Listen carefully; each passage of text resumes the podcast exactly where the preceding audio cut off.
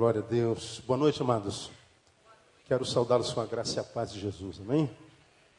Uma alegria estar com os irmãos. A gente sempre diz a mesma coisa, todo lugar que a gente vai pregar. Uma alegria estar com os irmãos, satisfação muito grande estar aqui, a coisa toda. Vocês já sabem disso tudo, né? Mas é verdade. Estar com os irmãos aqui com o Vander, que é um amigo, e por poder compartilhar a palavra com os irmãos. Agradeço pela, pela oportunidade. A minha oração é que a palavra que Deus colocou no meu coração nessa noite lhe incomode bastante. Que essa palavra possa mexer com você. Eu acredito que a palavra de Deus ela tem duas funções: consolar os atribulados e atribular os consolados. Quando a gente está atribulado, ela consola, né, Vânia? Mas quando a gente está muito paradão, ela atribula. Ela mexe com a gente, ela tem que provocar a gente, ela tem que transformar a gente. Eu queria levá-los a João capítulo 21, para a gente passar algum tempo meditando nesse texto. Eu vou dizer a você por que eu vou ministrar em João capítulo 21. Eu sou pastor há 22 anos, um pouco menos que o Wander. E também profissional da área humana, a gente trabalha com gente nesse tempo todo. Deus tem dado a graça a gente de estar com multidão, esses anos todos indo e vindo, viajando, ministrando, aconselhando, ah, sendo ministrado, participando de eventos. E eu e você somos testemunhas daquilo no que a sociedade tem se transformado, no que o ser humano nesse tempo presente tem se transformado. Cada dia que a gente liga a televisão, a gente vê uma desgraça nova, a gente vê uma barbaridade nova, a gente vê uma malignidade, uma perversidade, uma monstruosidade nova. Todo dia, não há um dia no qual a gente acorde e liga a televisão e não veja mais uma barbaridade cometida por um ser humano que a gente duvida se humano ainda de fato seja. E nós estamos estupefatos com o que nós vemos acontecer na sociedade por causa daquilo no que o indivíduo tem se transformado. A gente vê tanta desgraça, tanta coisa ruim, tanta maldade, e a gente diga assim, diz assim, meu Deus, aonde é que a gente vai parar? Diz que todos nós já fizemos essa pergunta um dia. Onde é que a gente vai parar? Cada dia uma barbaridade nova. É um garoto que é arrastado pelo carro. É uma mãe que joga a filha pela janela. A outra que coloca o seu bebê no micro-ondas e liga. O outro que a mulher pede divórcio e ele a esquarteja, joga dentro de uma mala e coloca na, na, na rodoviária. É estupro por todos os lados, violência por todos os lados abuso de poder por todos os lados. A, a, o ser humano cada vez mais se desumanizando, ele vai passando por um processo de, de, de coisificação. Ele vai do processo de coisificação chegando ao processo de monstrificação. Cada vez mais monstrificado e vai produzindo monstruosidades e a gente é perplexo, a gente é tomado por perplexidade e a gente pergunta, meu Deus, onde é que a gente vai parar? De modo que por causa do que a gente vive hoje, o sentimento comum de cada um de nós, independente de onde a gente more, é o medo. É o medo. Onde a gente vai parar? O que está acontecendo com a gente? Você entrar no site e, e eu falo sobre isso, onde eu passo, onde Deus me leva, eu toco nesse assunto. Se você entrar no site da Sociedade Brasileira de Psiquiatria, chega em casa, entre lá, você vai ver lá dito que no Brasil hoje acontecem 25 suicídios por dia. Todo dia, 25 pessoas se matam. Se você for no site da ONU, você vai ver dito lá que no mundo, a cada 30 segundos, uma pessoa se mata. Isso é, não nos incomodaria, porque parece que não tem nada a ver comigo, nem nada a ver contigo, não nos interessa, mas a realidade, Wander, é que a, o, o, o ápice do suicídio está entrando, inclusive, na igreja. Em abril do ano passado, um pastor de uma igreja pentecostal em Maceió suicidou-se, enforcou-se, com uma corda pendurada sobre o púlpito de sua igreja. Quando a igreja chegou no domingo, estava o corpo do pastor pendurado sobre o púlpito. Em outubro do ano passado, um eminente pastor batista no Texas suicidou-se depois de 35 anos de ministério e 20 anos na mesma igreja. Na minha igreja, Um policial em depressão há muitos anos, chegou recém-chegado à igreja, ele e a mulher tornaram-se membros da igreja. Em menos de três meses, ele, num ápice de crise de ciúme, dá um tiro na testa da sua esposa, aponta a arma para a filha de oito anos e aperta o gatilho três vezes, o gatilho falha. E ele aponta para a cabeça e dá um tiro na própria cabeça. Entrou nas igrejas. Nós estamos em abril, esse ano, de janeiro até hoje, eu já acompanhei quatro pessoas, quatro famílias, que teve suicídio no seu seio. E o último foi na segunda-feira, um garoto de 12 anos de idade. E o suicídio é o ápice da crise. E todos nós sabemos, eu não preciso dizer isso aqui, são pessoas informadas, os membros dessa igreja, que quando um suicida se mata, ele não quer matar a vida, ele quer matar a dor. Quando o suicida se mata, ele não quer morrer. É exatamente o oposto, ele quer viver. Quero viver, mas eu não consigo, então eu prefiro morrer. O suicida ensina para mim e para você, portanto, que pior do que a morte é a ausência da vida. É melhor morrer do que não viver. Isso hoje é uma uma realidade próxima de cada um de nós. Você já pensou em se matar alguma vez? Ou se já ninguém nunca vai saber, não é verdade?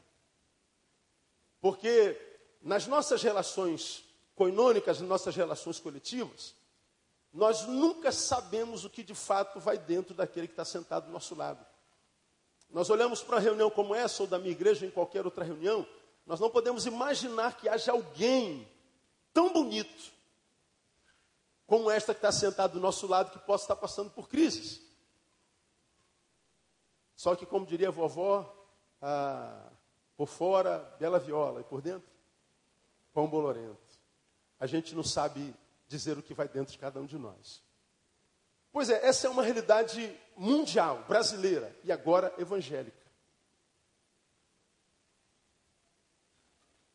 Como nós somos evangélicos, participando de um evento em Londrina, em setembro do ano passado, de líderes, e lá ministrei também, falava-se sobre a saúde do ministro, e no caso evangélico, mas ah, no, no, evento falava-se sobre saúde de lideranças e, e, membros em geral. E um dos principais é, preletores que ministrou naquele, naquele evento falou toda vez que um líder, líder passa por esse momento de depressão profunda, de angústias profundas, que fazem com que você deseje muitas vezes a morte, o problema é sempre o diabo, é sempre o demônio. O problema é sempre espiritual. Quando um ser vivente desiste da vida, ele está dizendo, é uma ação demoníaca. Ora, se isso de fato é verdade, façamos uma oração de libertação e acabou o problema. Mas nós sabemos que nem sempre é assim que acontece. Quando eu ouço esse tipo de palavras, e venho a João capítulo 19, eu tenho a tendência a desacreditar no que o preletor disse, porque eu vejo nesse capítulo que nós vamos ler, esses três versículos, inimigos que se nos acometerem, que nada tem a ver com o espiritual, forças, sentimentos, posturas, que se me tomarem, se te tomarem, se nos tomarem, eles são por si só capazes de tornar a nossa vida uma não vida. São capazes de nos amarrar, de nos tornar medíocres, de nos matarem antes da morte chegar. A gente morre antes da morte chegar. São forças que amarraram a vida dos apóstolos. Vou fazer uma, uma, uma analogia nesse, nesses três versículos. Vou mostrar para vocês três forças que, se tomarem a vida do Neil, o diabo pode esquecer de mim, porque elas me bastam para que a minha vida se transforme numa vida que não vale a pena ser vivida. Numa vida que deixe de ser vida antes que a morte chegue. Me deforme da qualidade de um ser vivente para a qualidade de um ser existente. Uma força que me pega e não me permite viver, me deixa existir. Eu não vivo, eu existo. E há uma diferença enorme entre viver e existir. Essas forças estão aí, versículos 19, 20 e 21. Chegada, pois, a tarde naquele dia, o primeiro da semana, estando os discípulos reunidos com as portas fechadas por medo dos judeus, chegou Jesus, pôs-se no meio e disse-lhes: Pai, seja convosco. Dito isto, mostrou-lhes as mãos e o lado. Alegraram-se, pois, os discípulos ao verem o Senhor. Disse-lhes então Jesus segunda vez: Pai, seja convosco. Assim como o Pai me enviou, também eu vos envio a vós. Só até aí. Aí você pergunta: o que isso tem a ver com o que a gente introduziu? Bom, chegada pois a tarde naquele dia, o primeiro da semana. O que, que aconteceu, meu irmão? Me ajuda. Nesse dia, exatamente nesse dia, e o primeiro da semana, que é domingo, nesse dia aconteceu o quê? Quem sabe? Claro que vocês sabem. Esse dia aí. Aconteceu uma coisa fenomenal. Ninguém sabe?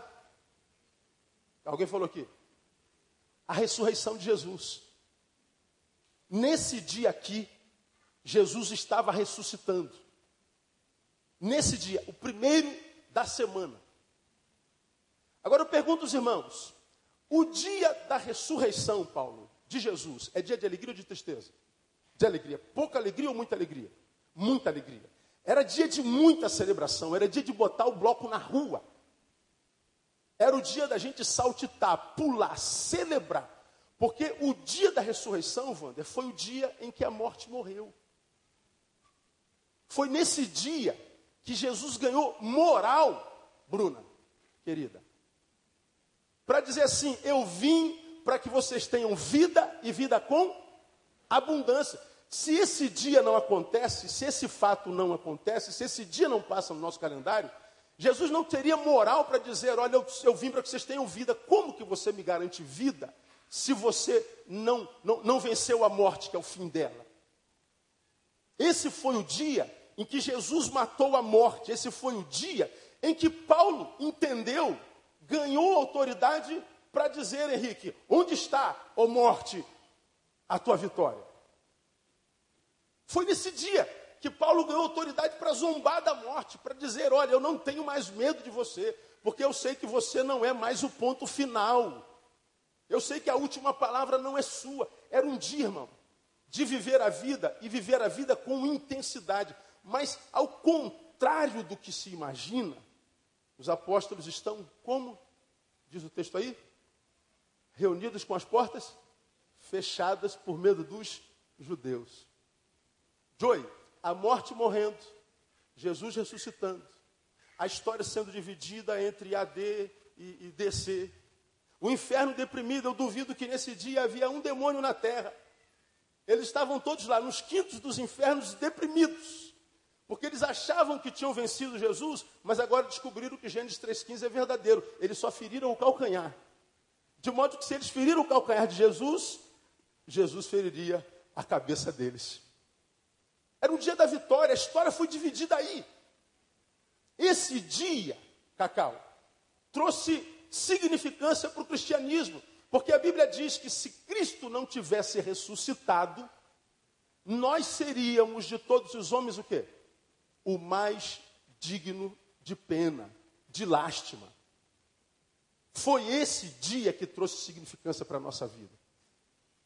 Nesse dia nós ganhamos razão para sair, para viver, para dizer, viver vale a pena, viver é uma bênção. Mas como é que estavam os discípulos? Amarrados, Vander, mediocrizados. Talvez pensando, viver não vale a pena. Viver não tem sentido, não há razão para isso. Assim, sem que nós saibamos da vida do outro, está a vida de muitos de nós. Gente que acha que viver não vale a pena. Gente que acha que estar vivo é um castigo.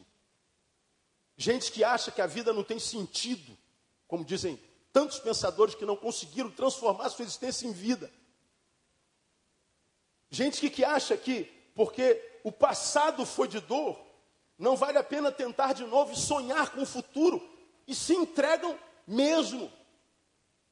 Nós temos no Brasil e no mundo um batalhão de gente dominada por sentimentos de morte.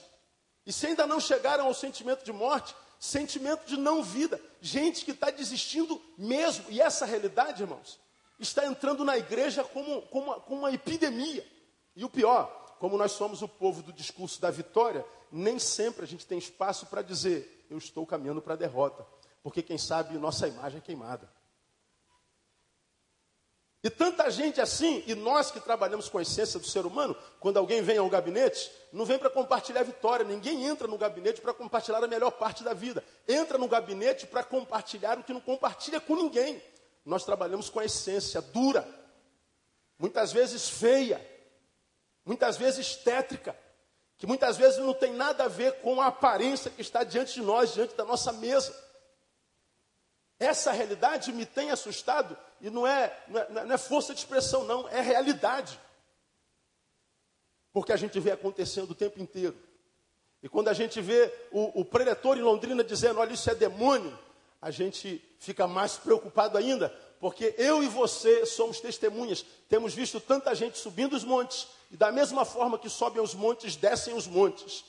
Muita gente viciada em evento, com super apóstolos, com os apóstolos superstars, com os homens super crentes, tão crentes que Jesus perto deles parece carnal, gente dependente de evento, de ajuntamento, gente dependendo de, de, de, de liturgias, de homens pretensos super-homens, e depois de cada evento, depois de cada ajudamento, juntamento, depois de cada ministração, eles acreditam, agora vai, agora eu estou curado, agora eu encontrei a bênção da longevidade, a bênção da permanência, agora vai dura um dia, dois dias, quem sabe três dias, e volta para a mesma instância. E agora a frustração é com a igreja, a frustração é com Deus, a frustração é com um pastor. E essa pessoa se desespera e diz: não tem mais jeito mesmo. E a gente tem que ter casos como esse, de você chegar na igreja e ver o seu próprio pastor pendurado num fio em cima do seu púlpito. De ver um colega como no Paraná, que se joga do 16 andar. E a gente diz, é o diabo. Sim, pode ser, porque o diabo se alimenta do que eu produzo. Agora, o que eu produzo é humano. A Bíblia diz que é o que sai de mim que me contamina. A Bíblia diz que o veneno que me mata, quem produz sou eu. Quando eu o exteriorizo, Satanás o pega e o amplifica. Sim, ele se alimenta do que eu produzo, mas o que lhe alimenta e que me mata sai de mim mesmo. E esse texto diz que os apóstolos estavam vivendo essa vida amarrada, literalmente amarrada. A gente passa pelo Brasil e a gente escuta a vida inteira. O Wander viaja também, às vezes mais do que eu, e sabe, a gente ouve dizendo: Satanás está amarrado em nome de Jesus, está amarrado em nome de Jesus, está amarrado em nome de Jesus. Eu estou com 46 anos e ouço que Satanás está amarrado.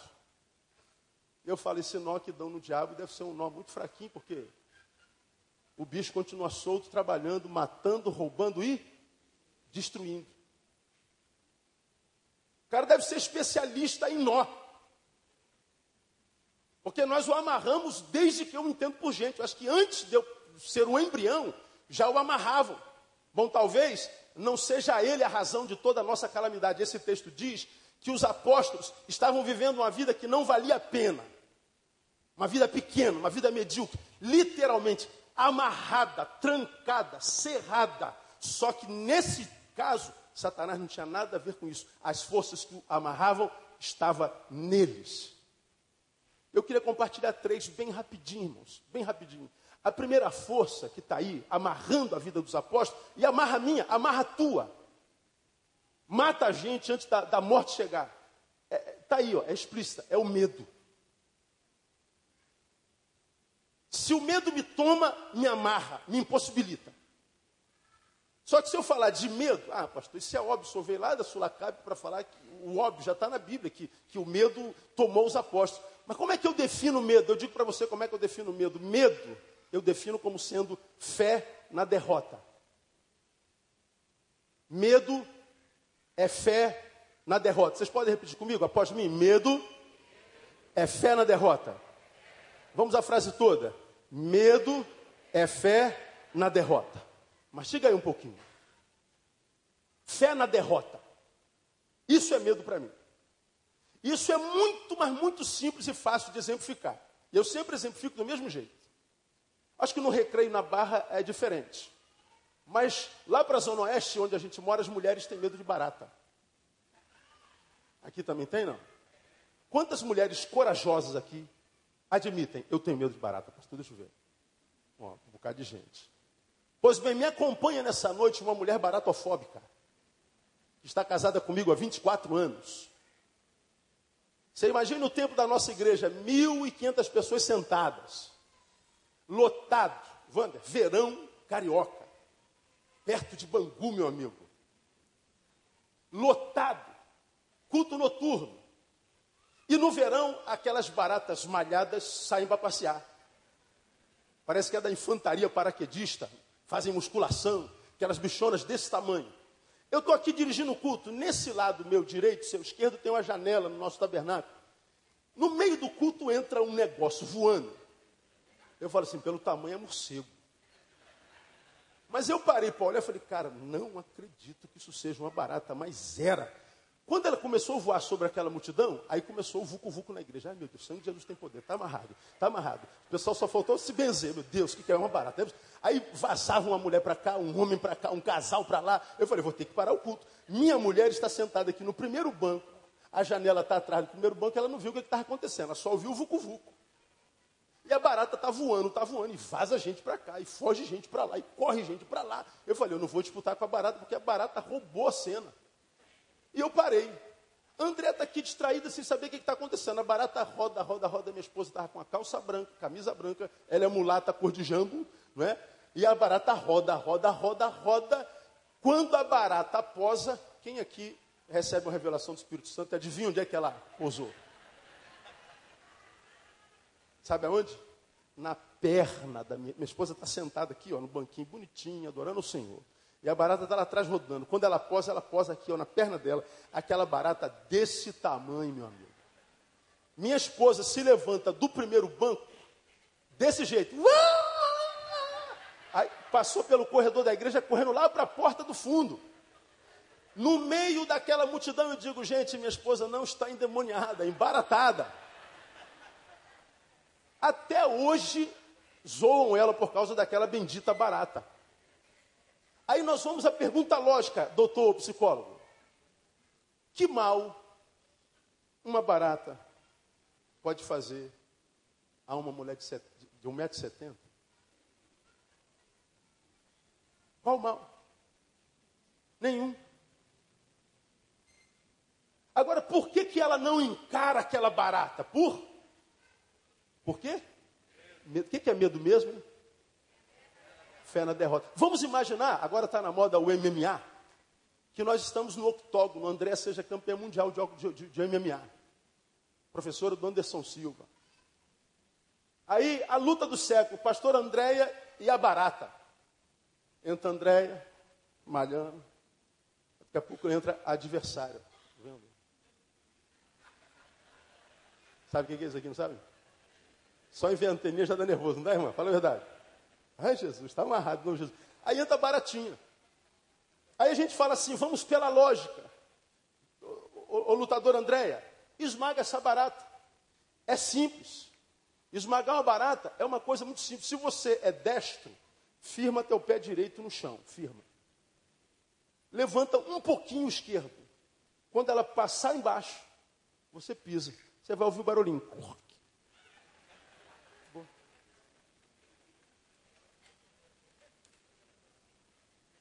Se você for canhoto, só troca de perna. É a mesma coisa. Agora vamos lá, estamos no ringue. Aqui está a mulher de 1,70m lá baratinha, quando tem ninho. E a gente diz, encara barata. O que, que, é, que, que, é, que, é, que é medo mesmo? Fé na derrota. Eu estou aqui e a barata está lá. Eu tenho medo.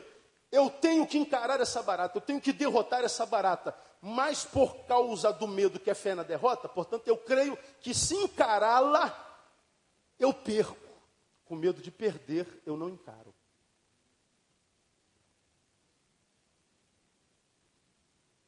A lógica, a lei, a palavra, Deus, tudo promete. Você vai vencer. A vitória é tua. Você pode todas as coisas naquele que te fortalece. Mil cairão ao teu lado, dez mil à tua direita, você não vai ser atingido. Deus adestra a tua mão, teus dedos para a peleja. Cai dentro, mete o pé. Mas o que com medo faz? A minha fé está na derrota. Com medo de perder, eu não encaro. É isso que o medo faz com a gente.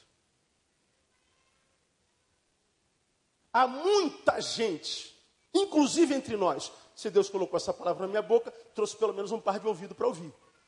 Ele não joga conversa fora, diz a sua palavra. Muita gente que vive uma vida medíocre, que não vale a pena, e que da qual não gosta. Por isso é infeliz. Quem não vive no presente o que sonhou no passado, Vive um presente não desejado, tem toda a possibilidade de ser infeliz. Agora, o que, que a gente vê, Wander, mormente?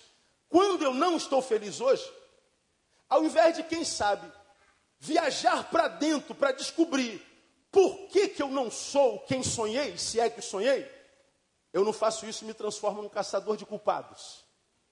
Aí eu digo: culpado é meu pai, culpado é minha mãe, culpado é meu marido, culpado é meu filho, Culpado é o governo, culpado é o pastor, culpado é o padre, culpado é Deus, culpado é todo mundo, menos eu.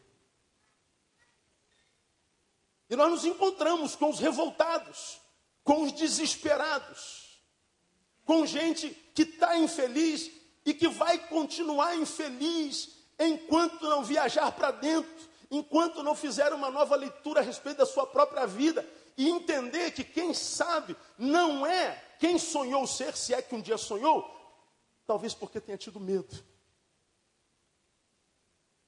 Eu tenho visto tantos ministérios emperrados porque pastor tem medo de diácono, tem medo de ovelhas. Tem medo de ter a sua imagem queimada, o que, que vão dizer de mim? Tem medo de contrariar pessoas, se é mais político do que pastor. Tem medo de perder gente. Tem me encontrado com jovens que odeiam o que são e o que fazem, não é porque não teve oportunidade de ser o que sonhou, é porque não acreditou que poderia ser aquilo. Sonhou ser engenheiro, sonhou ser médico. E por que, que não é médico? Porque ele disse, pô, pastor, quem sou eu para ser um médico? Quem sou eu para ser um pastor igual o meu pastor Vander? O cara é cabeção. Agora eu. Agora, da onde saiu esse diagnóstico? Da onde vem essa certeza de impossibilidade? Do maldito medo. E para quem tem medo, não adianta fazer corrente de oração, não adianta subir monte, não adianta fazer jejum, não adianta aumentar a oferta, não adianta entregar a vida para o poderoso apóstolo da televisão, não adianta fazer é, é, campanhas para derrotar o diabo, porque para quem tem medo, o diabo não precisa se preocupar. É medo. Fé na derrota. Já ouvi alguém dizendo uma coisa muito interessante. Estava escrito em algum lugar.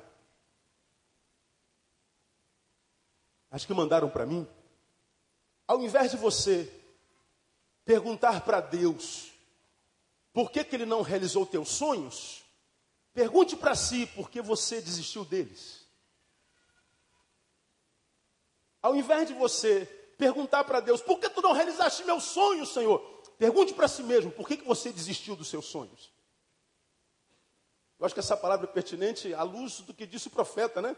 Nem todos os sonhos se tornam realidade. É verdade, mas não há realidade que não tenha nascido de um sonho. Quantos de nós, irmãos, tivemos um sonho e esse sonho nos fez sair do lugar por um tempo? Esse sonho internalizado em nós, quem sabe pela graça e bondade de Deus, fez com que nosso, nosso rosto, nosso olho brilhasse, com que nossos lábios sorrissem. E nós acreditávamos que, quem sabe, um dia a gente pudesse ser aquilo, mas diante do primeiro empecilho, a gente desiste, porque acredita: quem sou eu? Como eu via bem pouco tempo atrás, bem pouco tempo atrás, um garoto da nossa igreja apaixonado pela menina lá. Ele sentava de um lado do tabernáculo, ela lá. E ele ficava curtindo a menina, babando. Aí chegou a mim que ele era apaixonado. Ele é um menino de Deus, um homem de Deus. E achar homem de Deus hoje é a coisa mais difícil. Achar homem está cada vez mais difícil. Homem de Deus, então, aí é complicado. Mas ele é um homem de Deus, é uma mulher de Deus. E ele é apaixonado, ele doido para casar, ela doida para casar. E se fosse assim tão fácil, não, eu vou me apaixonar por você, você se apaixona por mim, a gente casa. Mas não é assim, o coração é desobediente à beça, ele não, não, não, obedece à nossa cabeça. Aí quando eu soube, eu tentei dar uma desculpido. Falei, cara, eu vou dar uma moral. Vou jogar uma flechinha nele, uma flechinha nela e ver se funciona. Mas não achei nem a flecha, nem, nem o arco. Aí eu falei, vai na, na palavra. Eu sentei com ele que estou sabendo. Tá, Pô, pastor, tal. Na conversa ele disse assim, pastor, é muita areia para o meu caminhãozinho. Digam vocês, que sentimento é esse? Medo. Eu falei para ele, ô mané, dá duas viagens.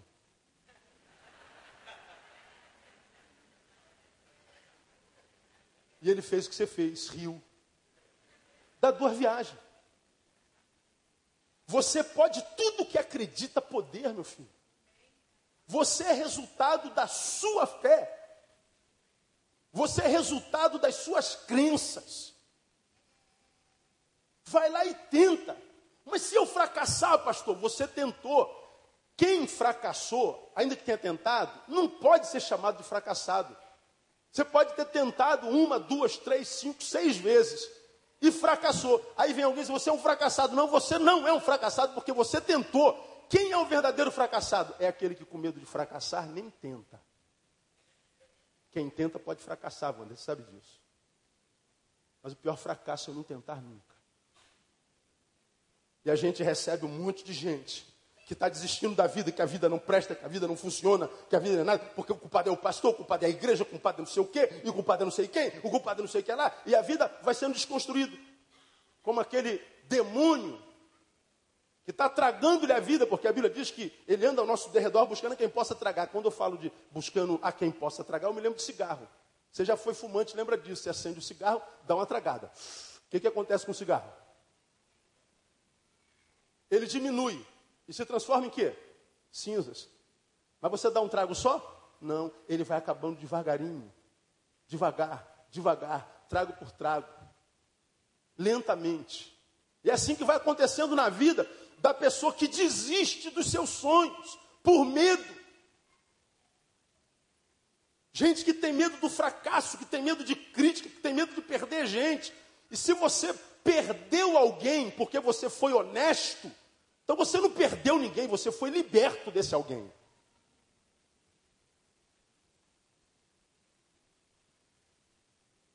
Então aprenda a perder gente, que é para quem sabe você possa ganhar gente, que seja gente como gente tem que ser.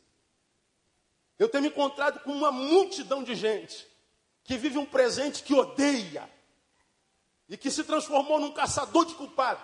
E na verdade o problema dele é medo medo de se autoexaminar, de fazer uma, uma viagem para dentro e encontrar onde é que está de fato o problema. Porque é muito fácil dizer, é o diabo. Se fosse o diabo, os nossos problemas, irmãos, nós teríamos os mais fáceis dos problemas. Porque o nome de Jesus é muito poderoso, irmão. E ele está em nós, por isso que a Bíblia diz: maior é o que está em nós do que aquele que está no mundo. Mas não é tudo diabo.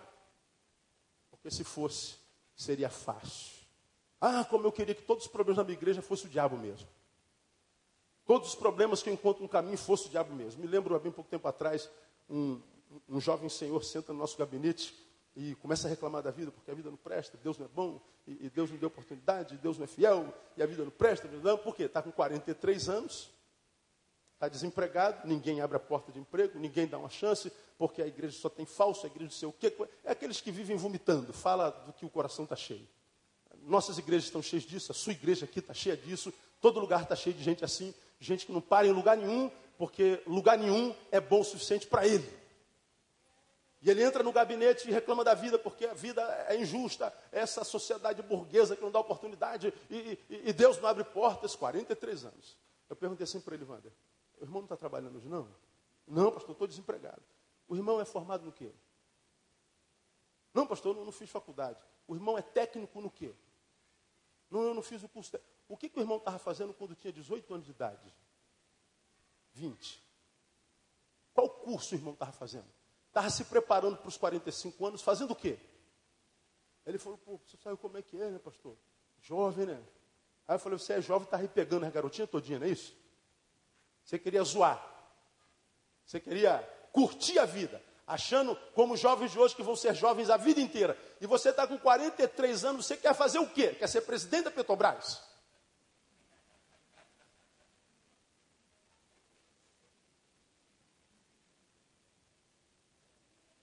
Faça o que está diante de você fazer. O que, que você já, pastor, já vendi Coca-Cola no sinal, faça isso com excelência. Eu trabalho de biscate, faço o melhor biscate que você puder, porque é o que está diante de você. Não diga que a vida é injusta.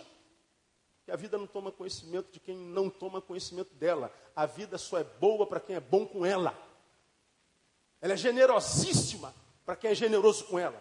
Ela diz: se você semear, tenha certeza, você vai colher. Joga em mim que eu te devolvo. Isso é promessa de Deus, amém ou não? Tudo que o homem semear, isso também se fará.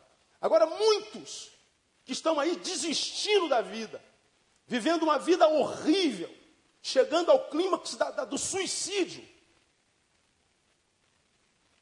chegam até lá, irmãos, por causa desse processo de, de desconstrução diário, desse processo de, de desconstrução constante, ininterrupto, que vai nos matando dia após dia. É uma morte processual, até que a gente chega à realidade do que nós já somos. Nós já somos um morto existencial. Então tornemos-nos um morto biológico. E a gente vê isso acontecendo no Brasil inteiro.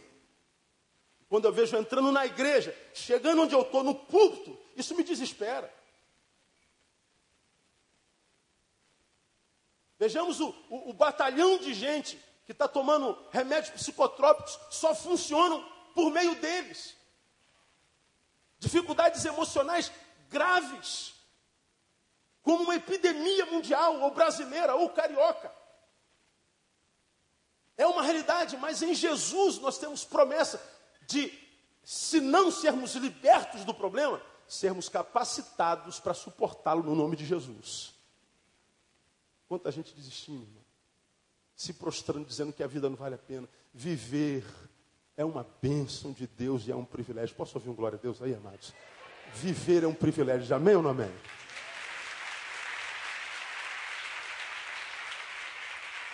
A primeira força, medo. Mas tem uma segunda força. Olha que coisa interessante esse texto. Estando os discípulos reunidos com as portas fechadas por medo dos judeus, como é que estavam as portas? fechadas. Diz o texto: veio Jesus, entrou Jesus e pôs-se aonde? No meio. A porta como é que estava? E Jesus entrou. E quando ele entrou, ele foi para onde? Diga para mim. Para o meio. Ele entrou e foi para o centro. Engraçado. É, brincando na análise desse texto, pô, Jesus é metidinho, né, rapaz? Jesus podia ser mais humilde. Ele chegou, podia ir para o cantinho, né? Paz do Senhor, irmão. Estou aqui no cantinho, se precisar de mim. Eu sei que a reunião é apostólica, mas eu não estou dentro, né? É uma reunião de apóstolos na qual Jesus não estava. Como aquela igreja do Apocalipse, você escutou a porta e bato. Se alguém abrir, eu entro. Naquela igreja ele estava do lado de fora. Uma igreja não se transforma em igreja porque alugou um prédio e botou uma placa na frente escrito igreja. Como um hospital não se transforma no hospital porque eu aluguei um prédio e escrevi hospital. Jesus estava fora daquela reunião. Mas uma vez que ele entrou, para onde é que ele foi mesmo? Para o meio.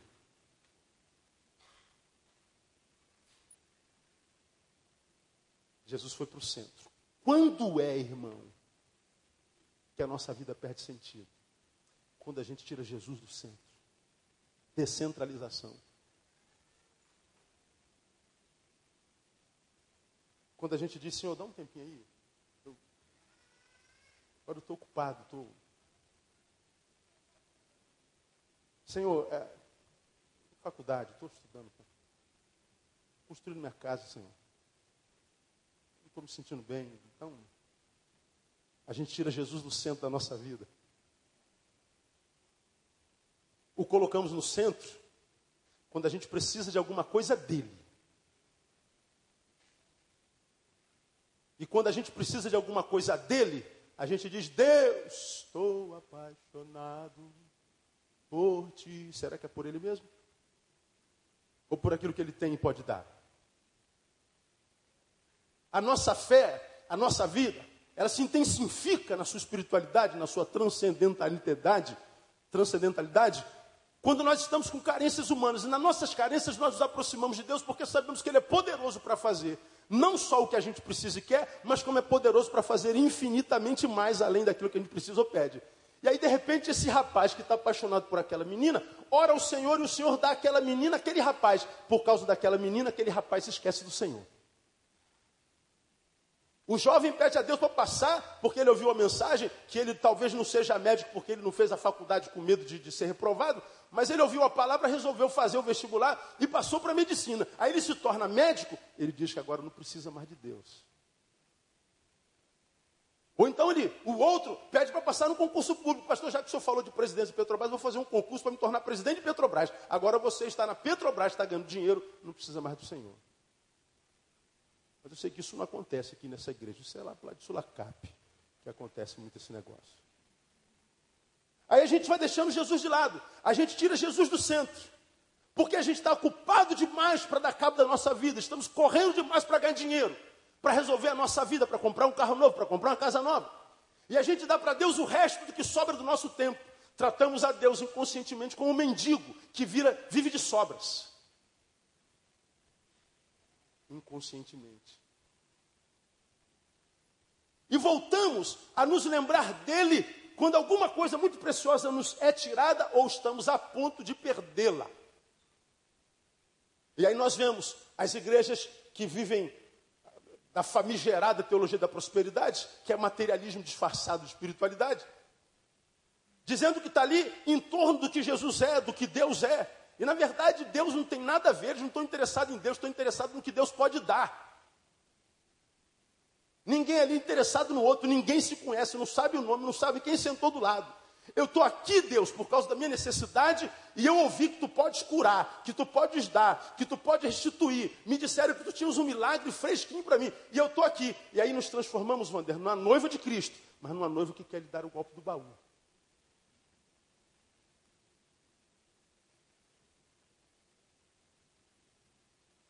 Aí caímos, como disse alguém, na pior realidade na qual o ser humano pode cair. Nós vivemos isso nessa sociedade. Uma sociedade composta de gente tão pobre, tão pobre, tão pobre, que tudo que tem é dinheiro. Tem mais nada. Tira-lhe o dinheiro, não tem mais nada. E o que é o dinheiro? Ah, o dinheiro é muito importante, compra tudo, menos o essencial. Com dinheiro, eu posso comprar aquela cama king size de 4 por 4 Imaginou? Para falar que a tua mulher tem que usar o Nextel. Agora, embora compre um colchão gostoso desse, compra o sono? Não. Eu posso comprar a biblioteca de Alexandria. Compro sabedoria? Não. Posso comprar um monte de bajuladores. Compro a amizade deles? Não. O dinheiro compra tudo, menos o essencial. E nós temos tirado Jesus do centro a fim de que nós resolvamos os nossos problemas e nos lembramos dele quando alguma coisa está fora da nossa possibilidade. É, a nossa vida vai sendo desconstruída. À medida que vamos enriquecendo, vamos empobrecendo na alma. À medida que vamos ganhando dinheiro, vamos nos tornando, tornando mendigos existenciais e espirituais. À medida que vamos enchendo os cofres, vamos esvaziando os galardões a vida vai perdendo sentido. E a gente não sabe por quê. A gente não sabe, porque imaginou que eu ia ser feliz quando eu tivesse aquela casa, eu ia ser feliz quando chegasse lá. Pois bem, agora você está lá. Está feliz? Não, né? Como disse meu amigo Ed Renekiewicz, já esteve aqui. Ele disse: felicidade não é o lugar onde se chega, é o jeito como se vai. Você acha que vai ser feliz quando tiver o que você imagina precisa ter? E não sabe sequer que em não tendo, isso está lá. Porque isso está lá e você ainda não tem, você tem uma razão para se mover, uma razão para sair do lugar, uma razão para existir. Você está correndo atrás daquela coisa. E eu imagino que eu vou ser feliz quando eu tiver essa coisa. Agora eu tenho essa coisa. Yes, venci. Pois é, e agora? Porque quando você não a tinha, você tinha uma razão para trafegar até aqui. E agora que está aqui? Muitas vezes não tem razão nem para sair do lugar. Porque não é a coisa que transforma a minha vida em vida. A fonte da vida se chama Jesus de Nazaré. Aprendi uma coisa muito cedo na minha vida, eu louvo ao Senhor porque aprendi isso muito cedo. Uma frase que eu ouvi muito cedo e que você é, é, é, vai ouvir agora e nunca mais se esquece. Olha a frase: a coisa principal é fazer da coisa principal a coisa principal.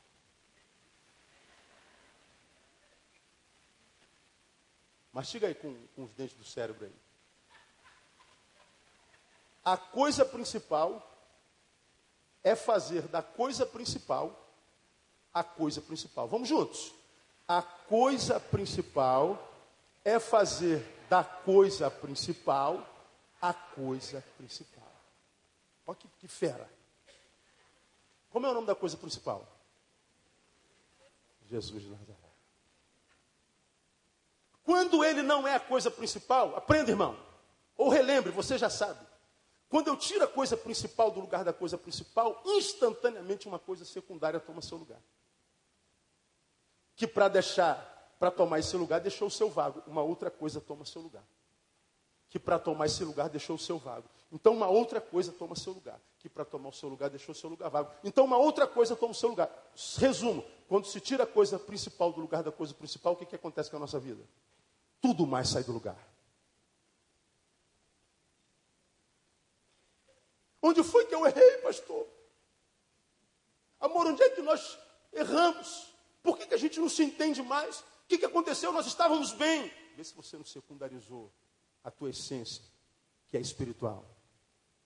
Sobretudo, antes de tudo, primeiramente, buscai primeiro o que? O reino de Deus. E as coisas? serão acrescentadas. Crente não corre atrás de crente, de bênção, a bênção corre atrás do crente. Nós buscamos ser cidadãos do reino e viver na sua justiça, fazendo dele a coisa principal na nossa vida. Por isso, Jesus, quando entra na reunião, ele vai para o centro da reunião. Gente, é aqui que eu tenho que estar, é aqui que a vida de vocês toma sentido. É aqui que a vida de vocês continua sendo vida até que a morte chega, porque se eu não estiver aí, não há sentido, porque eu sou a fonte da vida de vocês. Todos nós sabemos disso, irmão. O resumo desse texto: Deus não aceita nada que seja menos do que tudo. Ou tudo ou nada. Se ele não pudesse ser o número um na sua vida, ele não vai ser número um, irmão. E aí a gente corre para o monte achando que é o diabo que está desconstruindo a nossa vida. Não. Se o diabo está desconstruindo a nossa vida com medo e tirando Jesus do centro, o diabo se chama pelo nosso nome. Se a gente não for um diabo corajoso, nem se admitir o seu alto diabo, você se admite. Porque o que a gente encontra em Vander, de gente que vive culpando todo mundo. Eu estou assim por causa do João, da mulher, do pastor, do Papa, do raio que o parta, e menos por tua culpa. E o pior que é que a gente sinta pena. Se retroalimenta da migalha que cai da mesa dos outros. E muitas vezes é só descentralização. Vou para a terceira força e termino. Qual é a primeira mesmo? Hein? Medo. O que é medo mesmo? Fé na derrota. A segunda força, descentralizar. A coisa principal é o quê? fazer da coisa principal a coisa principal. Dá uma catucada a alguém que está do sala e fala assim, irmão, bota a coisa principal no lugar certo. Diga para ele, em nome de Jesus. Aleluia, glória a Deus. Qual é a última força? Jesus chega no versículo 20 e diz assim, dito isso, mostrou as mãos, alegrados por, por ver o Senhor. Disse-lhes então, 21, segunda vez, Pai seja convosco. Assim como o Pai me enviou, também eu vos envio a vós. Eu entrei nessa reunião para acabar com essa reunião. Para enviá-los da mesma forma que eu fui enviado. Só que como é que nós fomos enviados? Nós não fomos enviados como lobos no meio de ovelhas, nós fomos enviados como ovelhas no meio de lobos. Então, para uma ovelha se dar bem no meio de lobo, ela precisa da sabedoria de Deus, precisa ser sagaz, precisa ser carioca, malandro, ser esperto. O meu povo está sendo destruído porque ele falta conhecimento. E se nós não discernirmos, irmãos, as ações desse tempo do fim, a gente vai sucumbir mesmo. Nós precisamos saber contra quem nós estamos lutando. Saber quem é o meu inimigo determina que tipo de arma eu vou usar. Imaginemos que você descubra que a luta que você tem que desenvolver amanhã é contra um elefante. E a vida lhe oferece: olha, eu tenho uma bazuca, um 38 e um mata-mosquito. Bom, você já discerniu o inimigo. Qual arma que você vai, vai preferir usar? Uma bazuca, um 38 ou um mata-mosquito? Um, dois ou três? Número um, a bazuca. Então, quando o elefante vem, eu já discerni. Ele aparece pensando que vai me esmagar. Eu pego a bazuca e. Falei, ah, essa arma aqui é poderosa. Não largo mais essa arma. vou ficar aqui armado com essa bazuca. Pois é, só que o inimigo do outro dia é um Aedes aegypti.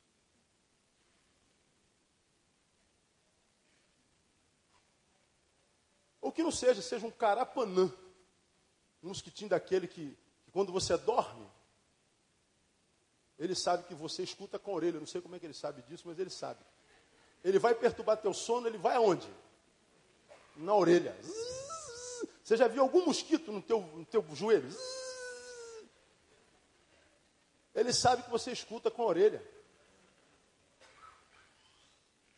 Mas você diz, eu estou armado, eu estou com uma bazuca. Serve para destruir um Aedes aegypti? Agora é um mata-mosca. Saber quem é o inimigo determina a arma que eu vou usar. Usar a arma certa para o inimigo certo é sinônimo de vitória. Portanto, há muitos de nós sendo destruídos, lutando contra o diabo. E, e o inimigo está passando por aqui te destruindo. A terceira força é alienação. a morte morrendo, a salvação sendo implementada, a história sendo dividida, o inferno deprimido e, e, e a redenção sendo instaurada. E os discípulos não participaram de nada disso. Completamente alienados, alienígenas. Gente que está em torno do nome do Senhor, do poder do Senhor, mas parasitado. a igreja alienada muda o conceito de várias coisas importantes na sua liturgia. Por exemplo, nós mudamos, sem percebermos, irmãos, o conceito do que seja oração, Wander. Oração hoje é sinônimo de petição. Vamos orar com o pastor Paulo. Aí o Paulo levanta, vai pedir um monte de coisa. Diz a palavra que a sanguessuga tem duas filhas. Como é que é o nome delas? dá, dá. Vamos orar. Dá, dá, dá. Dá, dá. Aí, nós não temos prazer na devoção, na oração. Eu e você sabemos que nós oramos muito menos do que deveríamos orar. Sim ou não? Muito menos. Por que, que nós oramos menos do que deveríamos orar? Porque nós oramos por um tempo e não tivemos resultado. diferente dos, dos ímpios. Né? O ímpio está desesperado, ele crê na, na, na, astrologia, ele consulta a astróloga, faz o mapa astral. Né? Senta aí, meu filho, qual é teu signo? Meu signo é Capricórnio. Então, tá, deixa eu fazer o mapa aquela. Ah, entendi, olha aqui. Capricórnio, nesse tempo, está atrás de Marte, que está passando embaixo da Lua. E está assim, em diagonal com Plutão que passa por dentro do Cruzeiro do Sul. E é, por, é, assim, é por isso que você está assim. Ah, entendi. entendi. Entendeu? A pessoa sai dali enganadamente feliz. Por quê? Ela consultou os astros e os astros falaram na hora. Outra vai na cartomante. Seu nome, idade, Ok, as cartas estão dizendo que é isso que a pessoa sai dali feliz, enganadamente feliz, porque ela consultou as cartas e as cartas falaram na hora. O outro vai lá no, no, no, na macumba, no cara que joga búzios. E o cara lá pega as conchinhas, o búzios, diz, qual é o teu nome? Ele joga lá os búzios, E ele fala assim, ih, misifi, e. O bagulho tá doido mesmo do teu lado. E o cara sai dali enganadamente feliz. Mas nós entramos no nosso quarto, nos ajoelhamos, falamos com Deus, e o que, que acontece? Quase sempre, nada. Não acontece nada. E a gente acaba por inconscientemente acreditar que oração não funciona. Traga um cantor famoso aqui amanhã. Thales, não sei das contas, está aqui amanhã. Isso aqui vai estar lotado. Vamos ver quantas pessoas vão estar na vigília amanhã. Oração da ibope entre os homens. Mudamos o conceito de oração. Muitos de nós entramos no quarto para a nossa devocional. E às vezes abrimos uma listinha, igual de supermercado. Dizemos ao Senhor o que nós queremos. A Bíblia diz que nós devemos falar com Ele com orações e súplicas. A súplica está contida na oração, mas não é sinônimo da oração. Imagino que vocês divulgaram em algum lugar que na, na, na quinta-feira, dia 26, aí primeiro que eles de recreio, receberia como orador o pastor Neil Barreto. Quem é o orador dessa noite? Pastor Neil. O que, que eu estou fazendo nessa hora? Proferindo minha oração. Já pedi alguma coisa para vocês? Não. Agora, toda vez que a gente vai falar com Deus, a gente pede alguma coisa aí. E às vezes nós entramos no nosso quarto, crente que Deus está feliz com a gente. E Deus está dizendo assim: ó, lá vem um pidão de novo. Já sei tudo que ele vai me pedir. E saímos de lá sem experiência nenhuma. Porque chegou o pidão. Exercício de casa para vocês hoje. Antes de dormir, faça uma oração de três minutos sem pedir nada para Deus. Tenta. Eu vou falar o quê, pastor? O problema é seu, dá um jeito. Há muito o que se falar a Deus mudamos o conceito do que seja bênção. Bênção, ter ou ser? Digam. Ter ou ser? Ser. Mas hoje, bênção é o quê? Ter, ter, ter, ter. Abençoado não é quem é, abençoado é quem tem. Aí tu tem que ouvir esses testemunhos fuleiros que tem. Irmãos, quando eu cheguei nesse ministério, aleluia. Eu cheguei aqui com Fusquinha 64, aquela desgraça. Deus sabe como eu sofri com aquela praga. Mas eu fiz a, a campanha, irmão, da restituição, da honra do rei, ó. E para a glória de Deus, eu estou aqui apresentando minha Land Rover 2012. Aleluia, glória a Deus, olha a bênção chegou. Aí tu está aí com teu Fusquinha 68. O que, é isso? Eu vou nessa também louco, eu quero, ser, eu quero ser abençoado também.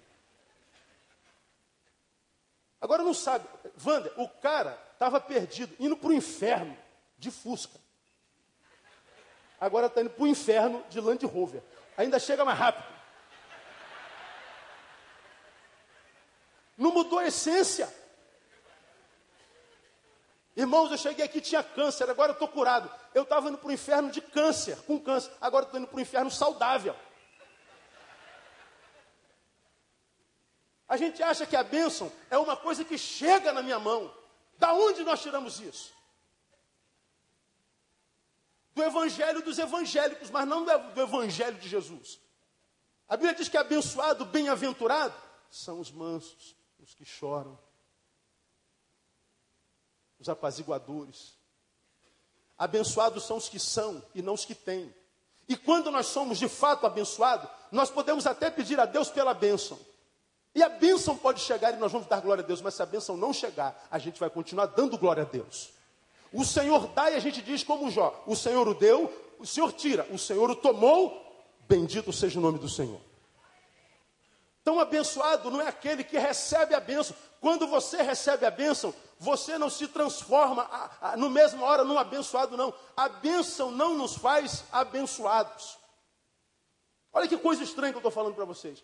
Quando o que você pediu chegou, você não se torna um abençoado, você se torna um ser mais aquinhoado. Um quinhão a mais chegou até você. Vai se transformar em abençoado dependendo do que você faça com essa bênção. A bênção chegou, está aqui, legal. O que, que, você vai fazer com isso? Sai fora, pastor. Agora, que é isso? Eu dei uma oferta violenta que o apóstolo falou. Para eu... não, está amarrado. Isso é abençoado? Que recebe de Deus e guarda para si? Isso é abençoado? Não. Agora você está, irmão, no deserto com fome, pediu a Deus o pão, o pão chegou na tua mão. O que, que você vai fazer? Você come o pão que você precisa para hoje e percebe que tem alguém do seu lado com fome. Tu pega esse pão e compartilha. Agora você se transforma no abençoado. Eu não me transformo no abençoado quando a bênção chega a mim. Eu me transformo em abençoado quando a bênção que chegou a mim supre a minha necessidade e depois ela me transforma não no fim dela, mas no canal. Através de mim vai chegar alguém. É muito simples exemplificar isso. Vamos imaginar que você descubra que eu sou padeiro. O que, que você espera de mim, uma vez que você sabe que eu sou padeiro? Pão. Vamos exemplificar, você descobre que eu sou doceiro. Se você vem a mim, você vem atrás de quê? Doce. O padeiro produz? Pão. O doceiro produz? Doce. Vamos imaginar que você descubra que eu sou um abençoado. O abençoado produz? Benção. Portanto, nossa luta não é para ajuntar é para ser livre do que ajuntamos e, quem sabe, espalhar, abençoar. O chamado do Evangelho não é para ganhar, é para perder. Todo que quiser ganhar a sua vida, perder lá. E todo que a perder por amor de Cristo, ganha lá, acha lá. Agora a gente só fala em ganhar, ganhar, ganhar, ganhar. O fim da bênção sou eu. O centro desse evangelho sou eu. Isso é materialismo crônico. E a gente não sabe por que, a nossa vida não se transforma em vida. Porque nós nos alienamos, nos retiramos para o nosso umbigo, nos retiramos para dentro de nós mesmos, para nossas necessidades, nos transformamos em caçador de culpados, culpamos a todos porque eles não fazem por nós. E nós fazemos para quem? Queremos que Deus nos abençoe. Você quer que Deus te abençoe. E você é bênção na vida de quem? Queremos que Deus responda às nossas orações e nós somos resposta da oração na vida de quem? Os apóstolos estavam alienados, inutilizados. E quando nós nos tornamos inúteis, diz a palavra, somos sal dentro do saleiro. Sal dentro do saleiro se torna insípido. E sal, quando se torna insípido, só serve para duas coisas. A primeira qual é? Ser lançado fora. E a segunda? Pisada pelos homens. E a gente não sabe por que, que a nossa vida não se transformou em vida. Irmão, terminei minha palavra. Vamos embora. Você precisa da bênção de Deus. E o que você precisa, Deus tem.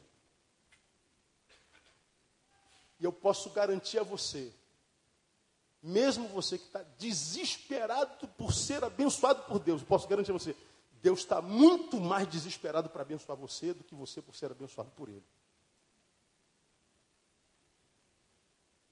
Por que, que muitas vezes não faz, pastor? Porque o que Deus quer conosco é parceria. Não uma relação de subserviência. Você pede, ele faz. Você pede, ele faz. Você manda, ele obedece. Não. Ele só faz por nós aquilo que a gente não pode fazer por nós mesmos, que nós não podemos fazer por nós mesmos. Enquanto você for tomado por esse medo que te transforma num, inútil, num caçador de culpados, num revoltado contra todo mundo. O culpado está sempre do lado de fora. A culpa é sempre endógena, nunca, sempre exógena, nunca endógena. A culpa está sempre do lado de fora. E você diz que é ele, que é ela e tal você não arruma nada com Deus, vai continuar na mediocridade da sua existência e mais, tendo que mentir para si mesmo, dizendo que não é medíocre. Dizendo que a vida não é tão ruim quanto eu sei que é. Mente para si mesmo. Como diria Brennan Manning, um impostor de si mesmo. Vivendo eus que não tem nada a ver com aquele eu que o Espírito Santo quer alcançar. Deus quer abençoar o seu povo e a promessa dele é: eu vim para que vocês tenham vida e vida com abundância. Então, essa cultura de morte é anti-evangélica, é anti-Deus. E se eu sei que existem forças em mim que me dominando, roubam de mim a alegria de estar vivo, eu tenho que lutar contra essas forças. Portanto, contra o medo, cai dentro e tenta de novo, porque Deus não nos deu o espírito de covardia, mas de poder. Mas, pastor, eu tentei dez vezes, tenta a décima primeira, tenta a décima segunda, persevera. Deus vai dar vitória no nome de Jesus. Contra tirar Deus do centro, faça uma releitura da tua agenda, estabeleça novos alvos e lhe introduza no trono do coração e da vida de novo. Porque senão nada do que tu ganha venha ganhar, vai traduzir-se em vida na sua vida.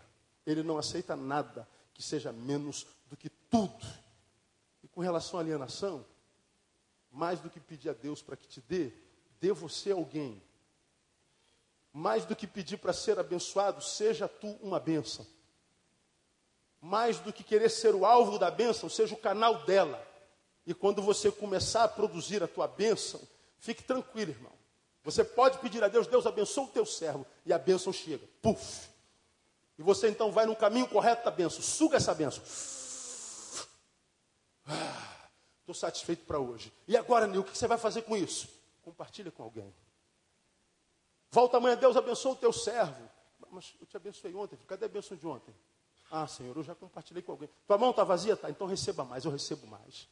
E tiro como um maná para hoje, não guarda para amanhã porque estraga, vai e abençoa alguém. Volta amanhã e pede a Deus de novo. Mas Neil, de novo, meu filho, Senhor, a, a mão está vazia, eu compartilhei. Ah, então receba. E o melhor de tudo isso, a fonte é inesgotável. Ele já nos abençoou com todas as bênçãos na região celeste. Ele tem prazer na tua alegria, na tua vida, na tua prosperidade, na significância da tua existência. Agora nós precisamos vencer essas forças. Tem muitas outras forças aqui, eu vou parar nessas três. Porque se nós as descobrimos como inimigas nossas, lutemos contra elas, contra elas com as armas certas. E você vai ver que hoje pode ser o primeiro dia do resto da sua vida, mas da melhor parte da sua vida no nome de Jesus. Porque vale a pena servir um Deus como o nosso e viver uma vida na presença dele. Que ele abençoe você, que ele abençoe a sua casa, a sua família e faça de você um ser que Vive uma vida que vale a pena ser vivida na presença de Jesus. Deus abençoe vocês. Amém.